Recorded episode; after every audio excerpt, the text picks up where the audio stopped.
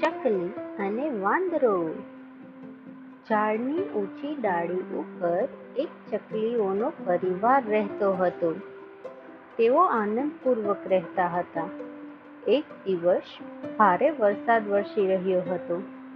ચકલીએ પોતાના માળામાંથી જોયું કે ઝાડની બરાબર નીચે એક વાંદરો વરસાદમાં પૂરેપૂરો ભીંજાઈને ઊભો હતો. એવામાં ઠંડો પવન ફૂંકાવા લાગ્યો અને વાંદરો ધ્રુજવા લાગ્યો. એને વાંદરાની દયા આવી અને બોલી, અરે, તમે શું તમે વરસાદમાં ઊભા ઊભા પલળી રહ્યા છો? તમારા ઘરે જાઓ, નહીતર તમને ભારે શરદી થઈ જશે. વાંદરો એકદમ ગુસ્સે ભરાયો અને બરાડા પાડતો બોલ્યો, અરે ઓ દુષ્ટ ચકલી હું મારી જાતની સંભાળ લેવાનું જાણું છું. તું તારું મોઢું બંધ રાખ. થોડા સમય પછી ચકલી પોતાની જાતને ચૂપ ન રાખી શકી. એણે જોયું કે વાંદરો ઝાડની ડાળીઓ દ્વારા વરસાદને પોતાનાથી દૂર રાખવાનો ભરચક પ્રયત્ન કરી રહ્યો હતો. તેણે નીચે જોયું અને વાંદરાને કહ્યું, તમારે ઘર નથી?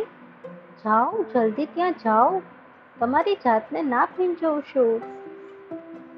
વાંદરાએ ફરી ગુસ્સા ભર્યા અવાજે કહ્યું, તું શું કામ મારી ચિંતા કરે છે? અને જો હું પૂરેપૂરો ભીંજાઈ જાઉં કે મને શરદી થઈ જાય, તો એ તારી ચિંતાનો વિષય નથી. હવે ચકલીએ પોતાનું મોઢું બંધ રાખવાનું નક્કી કર્યું.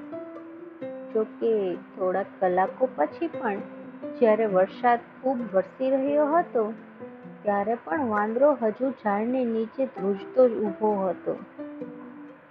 અને એને વાંદરા ઉપર દયા આવી અને બોલી, ઓ વાંદરા ભાઈ મને હવે સમજ પડી કે તમારે તો ઘર જ નથી. તો શું કામ તમે ઉપર આવીને મોટા પાંદડાઓની નીચે નથી બેસતા? એ તમને વરસાદથી વધુ અસરકારક રીતે બચાવશે.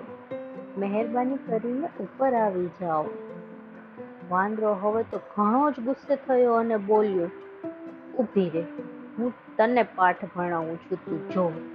માંદરો ફટાફટ ઝાડ ઉપર ચડી ગયો અને ચકલીનો માળો હતો એ ભી પીખી નાખ્યો.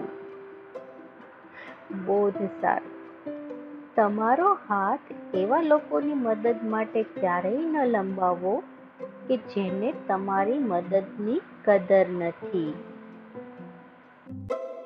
thank you